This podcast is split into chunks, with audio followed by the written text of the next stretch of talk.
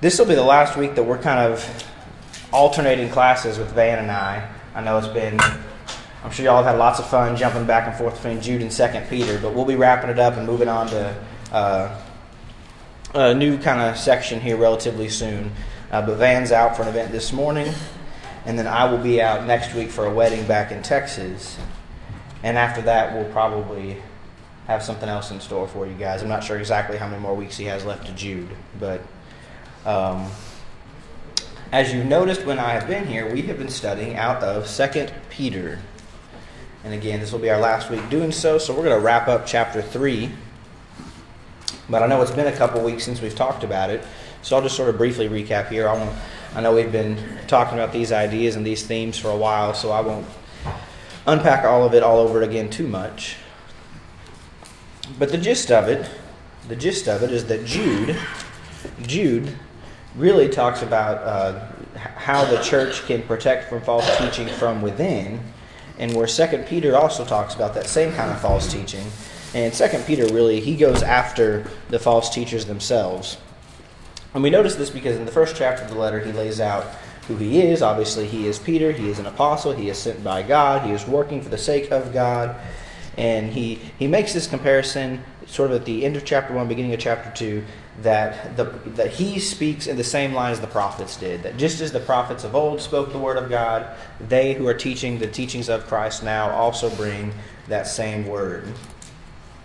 And he talks about really the power of that word, the holiness of the word, the, the importance of correct knowledge of the word. And that's why he goes on in chapter 2 to talk about all the problems with false teaching. And so some of the things that just that we mentioned in talking specifically about false teaching, um, he talks about kind of the signs of them. You know, people look at people for their fruits. Good tree bears good fruit, bear, bad trees bad fruits. So the same thing Jesus taught. Be careful of those who are seeking selfish gain.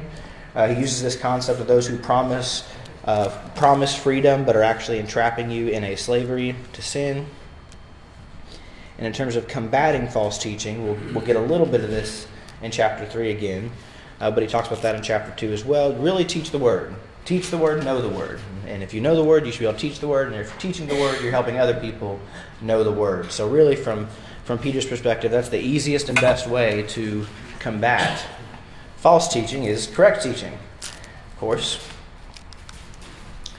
And so he, he, he begins chapter 3 and I think, well, a few weeks ago we left off right around verse, mm, right around verse seven. So we'll we'll try and cover the rest of the chapter. But just in those first seven or eight verses, he he talks about again the, the importance of prophecy, not just for correct teaching, but but also how it helps us understand who God is, um, and that it should it should really strengthen our faith in God the more we know about Him. And he does the same thing in chapter 3 that he did in chapter 2, where he, he talks about the apostles having being in that prophetic line, kind of belonging to that same set of teaching as participants in, the, in giving the word of God. Um, and we looked at 1 Timothy 4 1 through 3. That, that, sort of reminds us that those will come who will prohibit things that are not prohibited by the law, that will place restrictions that are not scriptural. And that's kind of one of the few things Peter talks about off the top of the chapter here as well. And then he uses this illustration of Noah, um, kind of from verse 5 through 7. He uses this illustration essentially from Noah, saying that you know the world was brought out of water and the world was destroyed by water, all through the Word of God. And we've, and we've talked about this a few different times. It's come up in a handful of different classes. Uh, but really, he's emphasizing the power inherent in that Word of God. And so he says it is that same Word that we should strive after, that we should strive to have knowledge of, to have understanding of. And there's there's kind of another another thing hinted in that uh, that that analogy of Noah or that reference to Noah, and that is what we really I think where we left off last week was right when we were looking at this in Genesis six five where it says the Lord saw that the wickedness of man was great in the earth and that every intention of the thoughts of his heart was only evil continually. And essentially, it's saying that before Noah, before at the time of Noah, before the flood, sin was abounding in the earth. And God has essentially, if we could call it that, let that happen. And so Peter is kind of saying the same thing here that look, just because those false teachers are uh, succeeding just because they exist, just because they're out there, just because they seem to be successful in some of their attacks. Do not think that God is not coming. Do not think that God is not involved. Uh, do not believe that God is not faithful. And we'll see that the rest of the chapter really talks about the return of the Lord.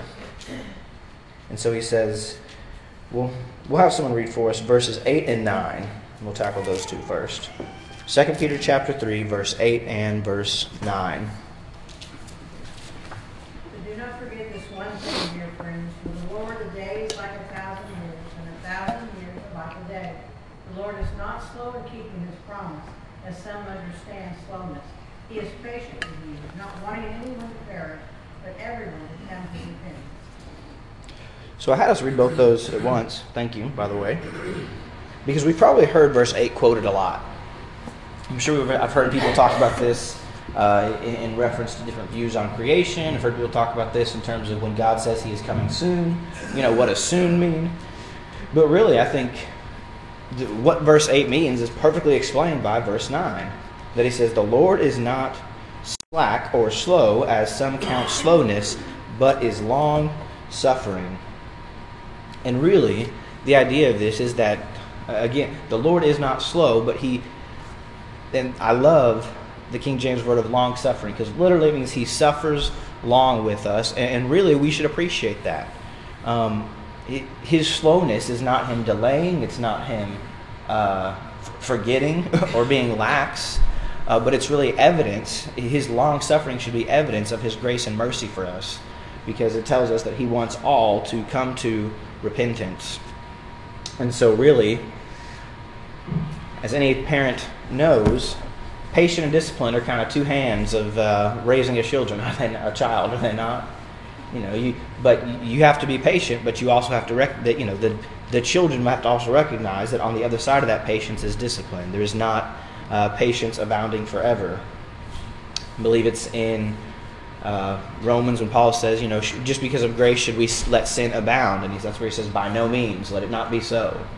Um, just because God is patient does not mean we should go on sinning, but actually, what Peter is saying is that because the Lord is not slack, he is not slow, we should know that the Lord remains faithful to us, and so we should remain faithful to him. Now, I wanted to look at a couple of the verses that talk about this. Uh, someone read for us Matthew 23, verse 43 and 44. Matthew 23, verse 43 and 44.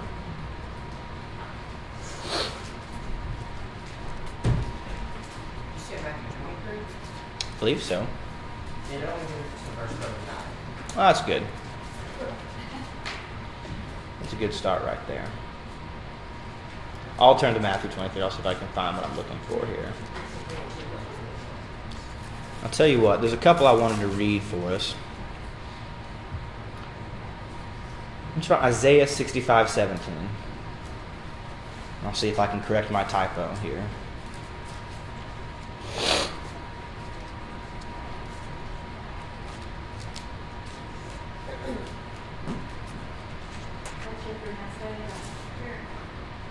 Sixty-five, seventeen. Isaiah 60. We're going to look at two references from Isaiah, but the first one is Isaiah 65, 17. Isaiah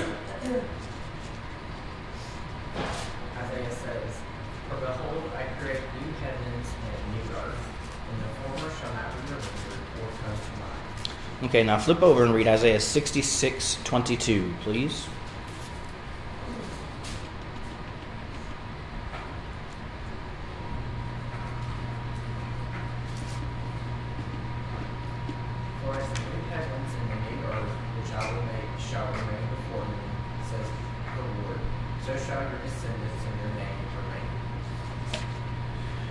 So I wanted to look at that, and I wanted to look at, I believe, the destruction of the temple, which would probably be Matthew 24, not 23. But I'll go ahead and read this real quick. This is from Matthew 24, 43. But know this if the master of the house had known what hour the thief would come, he would have watched and not allowed his house to be broken into. Therefore, you also be ready, for the Son of Man is coming in an hour you do not expect. So flipping back kind of between those and Second Peter, he goes on and he's about to tell us that you know the Lord is not slow because the day of the Lord will come as a thief in the night. Um, going back to Second Peter, someone read for us verses 10, 11, and 12, please. Actually, go ahead and throw 13 in there too. 10 through 13 of 2 Peter 3. The day of the Lord will come like a thief. The heavens will disappear from the Lord, the elements will be destroyed by fire, and the earth and everything in it will be laid bare. Since everything will be destroyed in this way, what kind of people ought we to be? You ought to live holy and godly lives, as you look forward to the day of God and speed its coming. That day will bring about the destruction of the heavens by fire, and the elements will melt in the heat. But in keeping with his promise, we are looking forward to a new heaven and a new earth, the home of righteousness. So, this is where he really gets to the point of all these things he's been talking about. You know, he's he's got kind of his practical advice for the church in terms of hey, be careful. There are false teachers out there who are attacking the church. You yourself strengthen yourself up against these false teachers by by learning and pursuing knowledge of God and chasing after knowledge of God and growing in knowledge of God.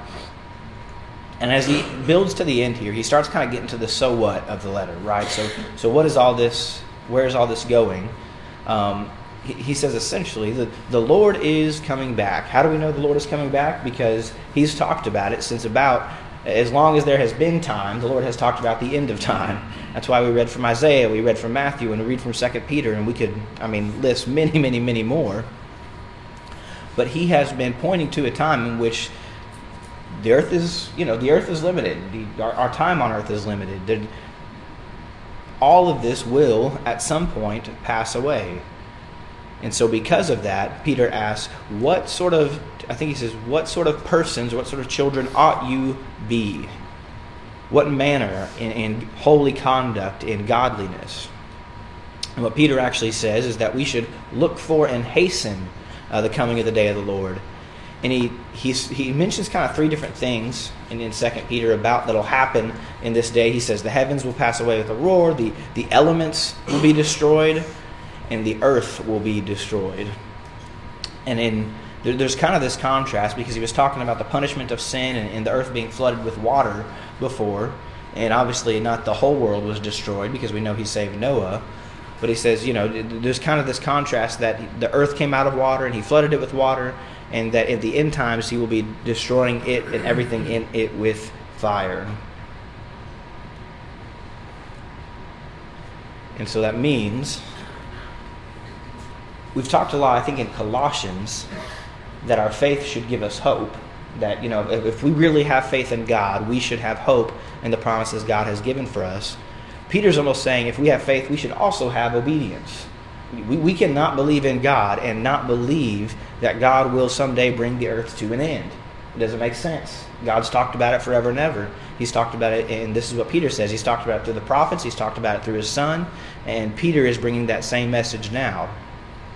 So if we truly believe in God, we must also believe that he will uh, bring things about one day to an end as he promises. And as a result, that should cause us to live differently. It should cause us to live in accordance with His will, in accordance with His word.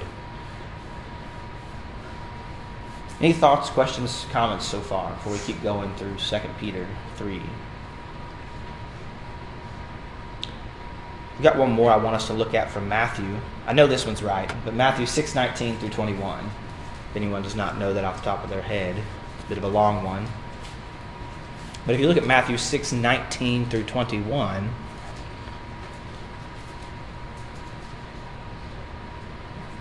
not lay up for yourselves treasures on earth, there moth and rust destroy, and where thieves break in and steal. But lay up for yourselves treasures in heaven, uh, where neither moth nor rust destroys, and where thieves do not break in and steal. For where you where your treasure is, there your heart will be also. Thank you. So, I've used that verse a lot. It's probably one of my favorites. But he's saying, look, if if you really believe that in, in that context, he's kind of talking more about decay, right? That you know things are perishable, things get destroyed. But really, if, if we believe that everything at some point going to be destroyed, it's kind of that old expression you can't take it with you, right? So how much should we strive to build up for ourselves here, things that ultimately will not matter? So much as that we should work for that he talks about, where we should build up treasures for ourselves in heaven. And it's really the same thing Peter's talking about, that we, we ought to conduct ourselves a certain way if we believe in a judgment. Kind of keeping with the same idea that, that things will be destroyed. I want to look at another verse, uh, James 4.13. James 4, 13 and 14.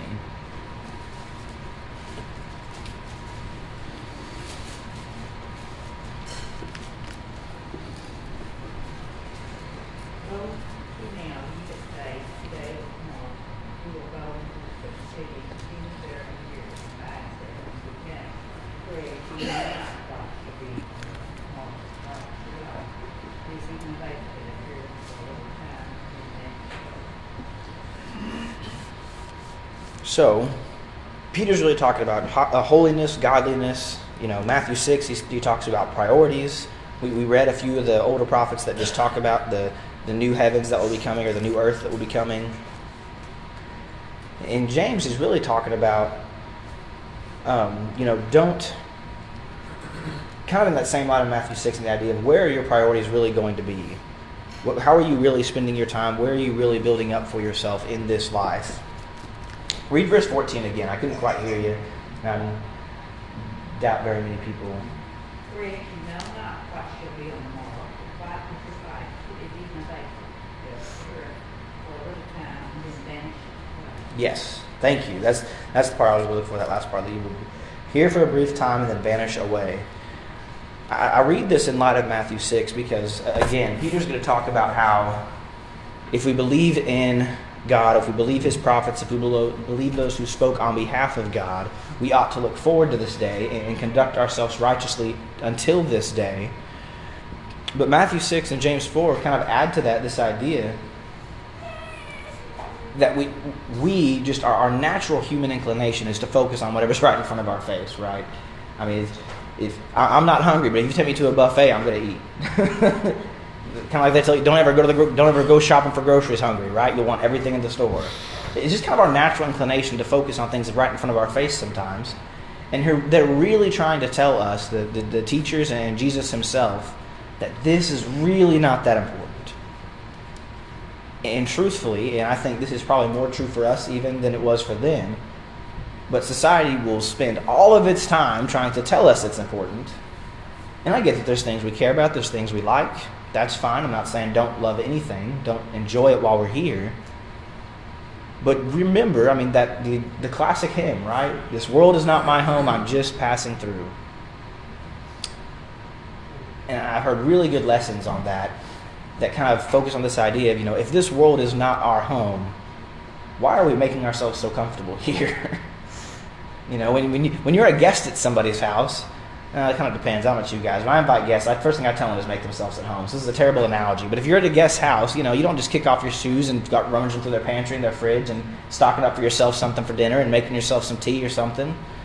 They might do that. They might ask you to just, you know, no, just kind of chill here. You don't need to go to that part of the house, or you just. But we kind of make ourselves home here, and the more we do what he said about storing up treasures for ourselves, and the more we the end of that section literally says, Where your treasure is, there your heart will be also. And I think that cuts two ways in the sense that if, if we are spending our time doing and amassing and focusing ourselves on earthly things, of course we're going to care about earthly things because we're going to feel like we've, we've amassed so much and done so much for ourselves. But I think the same thing can happen where when we spend time working with our spiritual family, we spend time serving the Lord, we spend time reading, we spend time in prayer we're going to find ourselves dwelling more on those things too. Um, when I talk to some of my buddies who live out in uh, back home in Texas or in the Dallas area that are ministers, something that's really hard uh, for me to explain to them is the ownership that a lot of the small country churches feel on like the building in this physical church here. And it's kind of different in, in, Alabama, Tennessee, Mississippi. When, when people are part of an old country church, when you've got, like, my dad went here, my granddad went here, my, like, you've got people who they wouldn't say it, but they kind of think that building is pretty darn holy. Like that's they ain't going anywhere else. They're never going to go to another. And, and we kind of joked like I, I wish sometimes we didn't quite think about it like that. But I say that because we really do want that sense of ownership, not necessarily about the physical building, but but about the congregation in the sense of the spiritual family that we're working on, that we're building up, that we're putting effort into. And so if I can kind of combine what, what Matthew 6 and James 4 and, and 2 Peter 3 is all saying, if we believe, if we really believe, and we're not just saying it, but if we really believe that with righteous fire or what have you, everything is going to be destroyed at some point, then it really shouldn't matter as much as the things that God tells us matters. It just really shouldn't be that important. And I know that's really hard because again, when you when you spend time working towards something and striving for something and you put your effort and your blood, sweat and tears into something, that is going to be important to you. And I understand that for as long as we live on this earth, there is a natural amount of blood, sweat, and tears we got to put into just being alive and feeding ourselves. Don't get me wrong. I, I get that. But don't forget that this will pass away because this world is not our home. To me, Christianity is going out of the zone. And, and I mean, to truly, you know, spread the gospel and bring other people to Christ like that. You know, you can't sit back in your, you know, with what you're comfortable with, you have to step out. Yeah, there, was an elder from a really successful in terms of like missions and evangelism, a church down in Florence. And one of the things he told us, and this was kind of a room full of ministers, but I think it applies to Christians as well as you're saying, is he said, get comfortable having uncomfortable conversations. And, he was talking about a whole bevy of things because he said, look, you're, you're going to have them. If you're going to be in this position, whether it's dealing with people who are grieving, people who are experiencing loss, people who are erring and not really want to listen to what you're telling them about how they need to get their life back together. The same thing goes for all of those things, and as you said, spreading the gospel, or just what we've been talking about, the sense of even not necessarily like the the door knocking missional idea of spreading the gospel, but how about just like the living aspect of the gospel, where if you're in a room full of people who all care about one thing, like I love football, so this won't resonate with me, but I know some of you are not sports fans. There's got to be nothing worse than being in a house full of people who care about a game that you do not care about. Like I, I can't imagine being in those shoes because I'm a very casual sports fan. If it's a good game, I'll watch it. You know, I'll get sucked into it. I always joke with people if we got to have a serious conversation, I can't be in the room with the TV because I'm gonna look at it. I'm sorry, got ADD. It's just not good. But there's got to be nothing worse than being a house full of people who are just sucked into this basketball or football game and you really couldn't care how it goes, right? In a sense, that's almost how we're called to live our entire lives. Like the rest of the world is out there who are just like, yes, the house and the car and the job and the success. And, and it's not always materialist things. Sometimes it's just other stuff, you know? I'm not always trying to paint it as evil or necessarily malicious, but it's just, they're distractions. And so sometimes we've got to be that in that uncomfortable position of being the only person in the house that does not care about what's going on. And not only do we got to say we don't care, when we talk about really living out the gospel, we, we kind of have to say, hey, turn it off. And if you think being in a room full of people who care about a game that you don't care about is uncomfortable, go try and turn the TV off, and you're going to feel real uncomfortable, right? But that's kind of what we're doing. We're really bringing a message that is counter to, to not just what they try to tell us, but how the world will try to live their lives. My, And my point to bring that up is, you know, it really should not be our goal to make us comfortable in this world. To worry Yes. about, you know, the things that we think we need and, and, you know, cause, you know, it's all gonna end. You know, so we need to be concentrated on that end. Absolutely. I uh, I know we're kind of talking big picture. If I could kind of zoom back in on it, I was having a conversation with somebody the other day, but just how they grew up, and they said they it, it took them a long time to realize their parents had spoiled them, just because it was the classic. Their parents didn't have very much, so they tried to give them everything, and so now their and their siblings' priorities were kind of out of whack for a little part of their adulthood. And we were talking about it, and my thought is, you know, as a parent what kind of comfortability do you really want them to have? You know, is your goal for them to never want for anything in this world, or is your goal for them to be as secure as possible in the next? And I'm not necessarily saying you can't do both. I'm not trying to say that. But we know as parents our natural in- inclination to just you want to take care of your kids, you want to support them, you want them to do well. You don't want that. You know they're going to have to struggle, but you don't want them to have to struggle. Some of you look at me like you are crazy. I have adult kids; they need more struggles in their life. But mine's still 11 months old, and I just think about like him getting an F on a test or something at some point. I'm just like, no, or falling down, or getting in a car accident, or something like that. I'm just like, oh, I can't ever imagine that happening because you want the best for him all the time. And it's easy to think about that in this physical, earthly context because that's almost comfortable. We really need to have that same push and yearning for our children, for our spiritual family, for those who are outside of this. I mean, really, really seeing that's what's important, not this. And and again, I know I know there is an element of you know, you, you, you want to put a roof over your kids' heads and you want to know where their next meal is going to come from. I'm not saying we all need to go starve and be homeless or else we're not obeying the Lord. But don't don't get too comfortable might be the, the way to put it. You know, we I, I get we got to live and breathe and we want food and water. All right, that's that's totally fine. The Apostle Paul said, whatever state of life he was in, you learn to be content. so if you're poor, be content. If you're rich, be content. Somewhere in the middle, be content. If you're down and out, be content. That's true. Whatever state you're in, be content. I love that. I think it's he he used, he says that idea a couple. Of, are you talking about sort of the ends of Philippians? Yeah, Philippians four eleven. Yeah, when he's richer or poorer and better or worse. What I love about Paul when he's talking about that, go read Acts and tell me where Paul is rich. go tell me what better looked like in Paul's life. Like he, he says better, or poor, rich, and he, he really I think the goal is what you're saying that he's always content. But it's always kind of funny because when we think of better for worse and highs and lows, man, the highs in Paul's life were like the time he wasn't getting ran out of town. Like the, the, night that he got to sleep at night instead of being woken up and stoned and chased out for the sake of the gospel. Like he was never really just sitting high and mighty, eating grapes and drinking wine all day. You know, it was even rich to him was like the times that I'm not being actively physically persecuted. Those are nice. And uh, yeah, you want to read something that'll kind of shake re, shake up your priorities. Do a, a deep study of Acts and see the kind of things that they took joy versus suffering in. Um, but yeah, that, I mean, being content, being really understanding some of those other lessons that we've talked about about being joyful in all things. What, what that really means. I mean, I mean, you got to like everything the Lord throws at you. But again, if you know that this is temporary, it's okay. So we ought to live differently, is the gist of what we've been all saying here. And we are.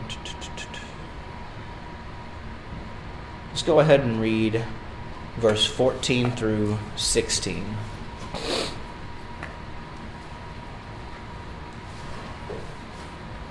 Kind of excited. We only got a few verses left, and I got about 12 minutes. This is good.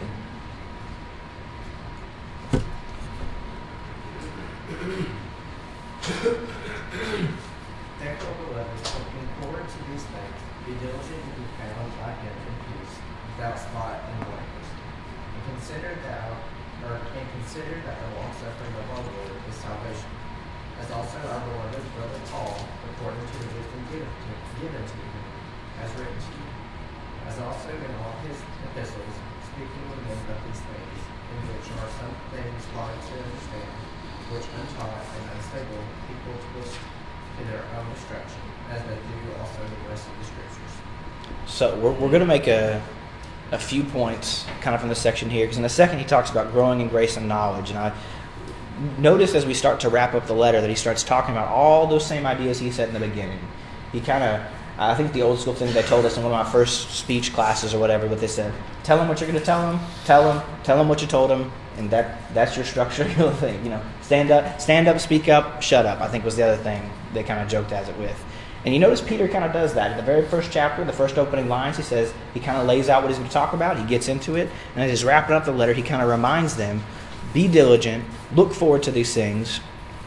Remember that the Lord's patience is through salvation. It is only through the Lord's patience that we have salvation. And we've talked about this idea before too. And I don't get want to get into into this too much because we understand what the Bible teaches about repentance, about baptism, and about full obedience. But understand that like we would not have access to any of that if the Lord was not first gracious to us. And, and so that's why so many of these letters, when they talk about uh, the patience of the Lord, and they go back to this idea of grace and forgiveness. And uh, we'll kind of see where he's going with that in verse 17 and 18. But right now, in, in 16, he says, he mentions Paul and Paul's letters, which I think is super interesting. And he says, in which there are some things who are hard to understand. The church said, Amen. Uh, which untaught and unstable people twist to their own destruction. So we've talked about this a little bit when we were kind of looking at false teachers in chapter 2 and some of the themes that run currents through the whole letter. But I love that he says, Be aware that some people will twist the scriptures. So if I if I know that some people can misuse them or twist them to their own destruction, what is the best way for me to combat that? Know the scriptures. I mean, he's, he's really got just one or two points in the whole letter, you know. He, he pronounces judgment on false teachers, and he absolutely, I, I can almost imagine the steam coming out of his ears when he's writing some of chapter 2, talking about all the things the Lord will punish those who are teaching falsely. But his instructions for the church are pretty simple, and they come over and over back to that. Something we've, I think I've kind of talked about this before, maybe like a Sunday night. I, I get, I totally get, believe it or not, that studying your Bible, and I just say sit down and read Isaiah, not the easiest thing in the world. sit down and read through Second Corinthians, not the easiest thing in the world. But as you do it, and anybody who's ever, whether it's learned a new instrument or learned some kind of new skill, understands what I'm talking about in terms of a learning curve. There's something that starts happening when you really start spending time with God and you start able to kind of push, pull the pieces together and start kind of making those connections. And what you'll find is when somebody quotes something or somebody says something that's out of context or they use it or they kind of use one in a way that just doesn't make sense you'll start noticing that.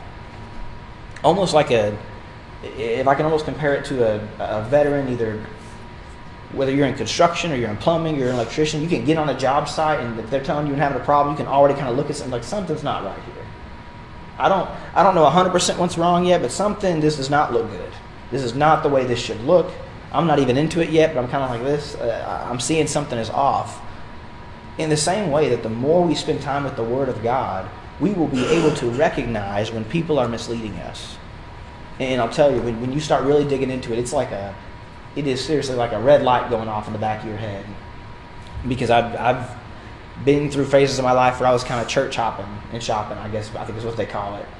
And sometimes you're sitting down, they're talking about stuff, and it's like, oh, I was with you a second ago. I don't know where this is going anymore. I'm not sure where you're going with it. I'm not sure if that's really what that says.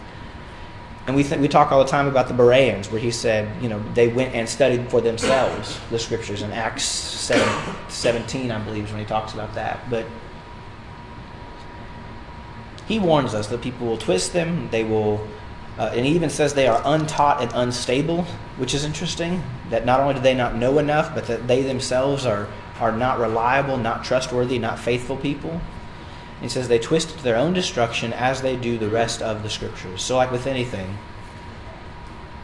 That's not talking about members of the church, it's talking about the outside world. Absolutely. People that are unlearned and unknown. Well, it's, it's really what he was. Go,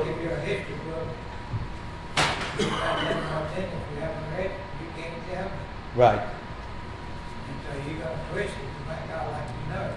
People, I remember when people first started talking about computers, talking about all these gigabytes and all this, I still don't know what it means.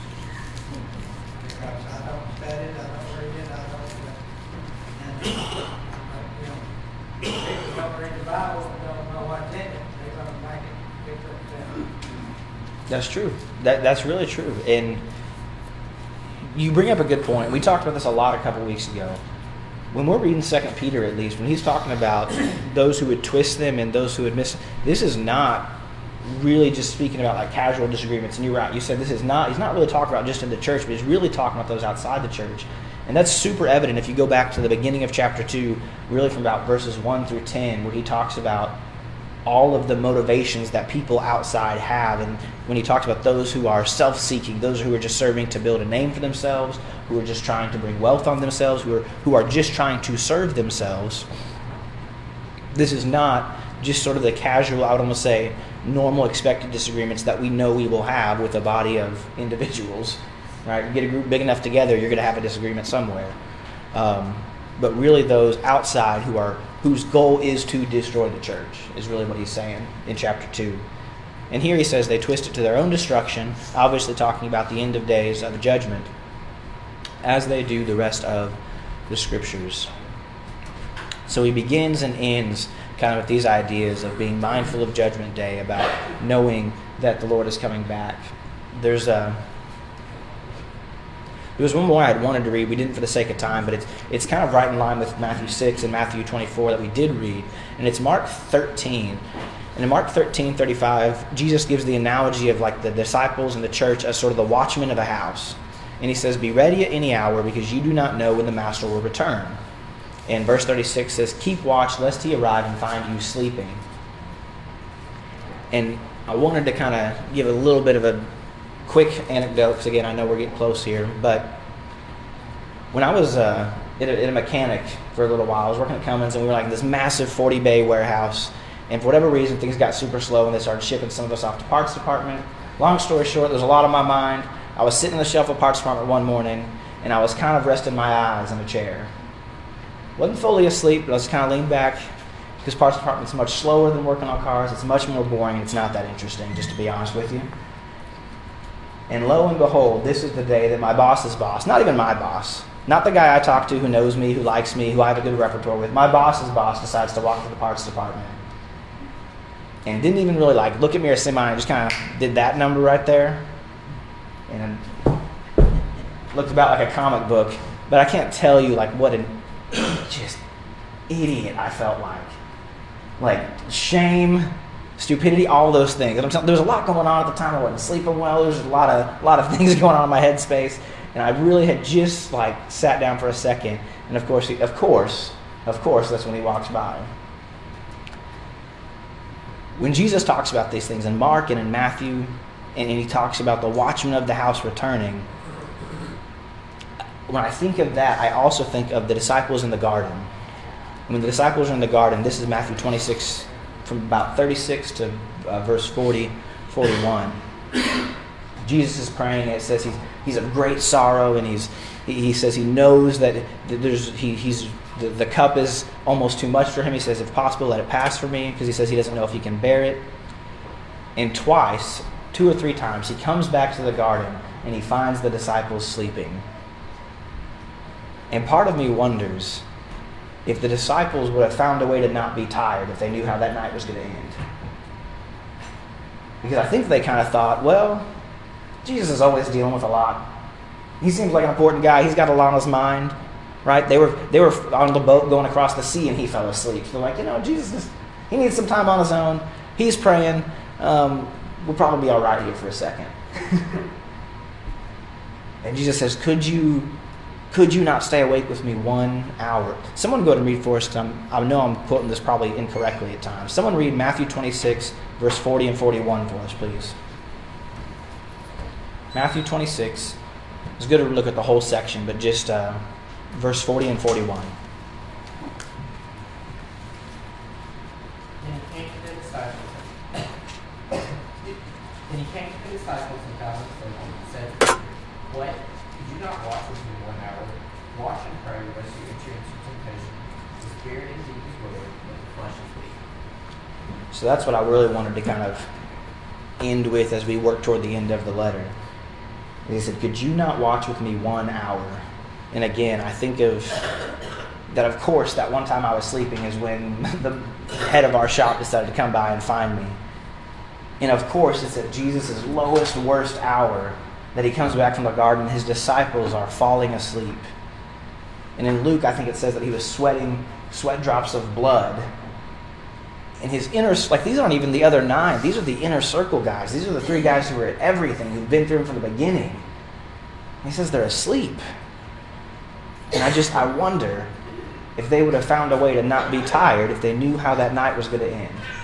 Like if they knew that was their last night with Jesus, if they knew he was going to be crucified, if they knew he was going to be leaving them. But I think they had really gotten comfortable. They had kind of gotten used, probably, to their status or their association with Jesus. They had gotten used to being around him, to him being with them, to him always dwelling with them. And I think in the same way,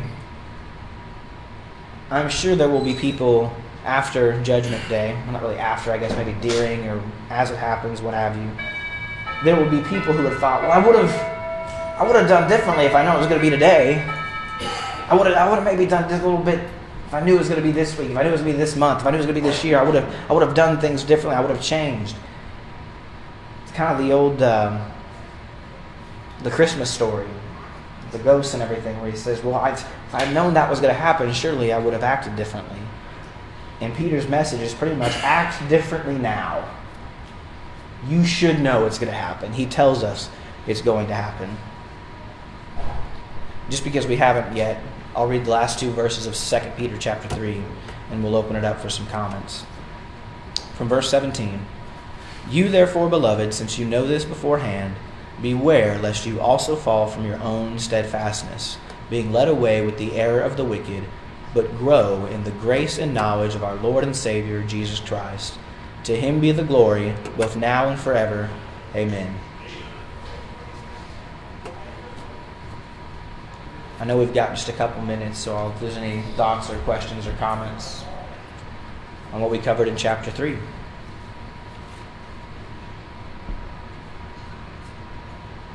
I'll throw in there with his last verse on where he says, But grow in grace and knowledge.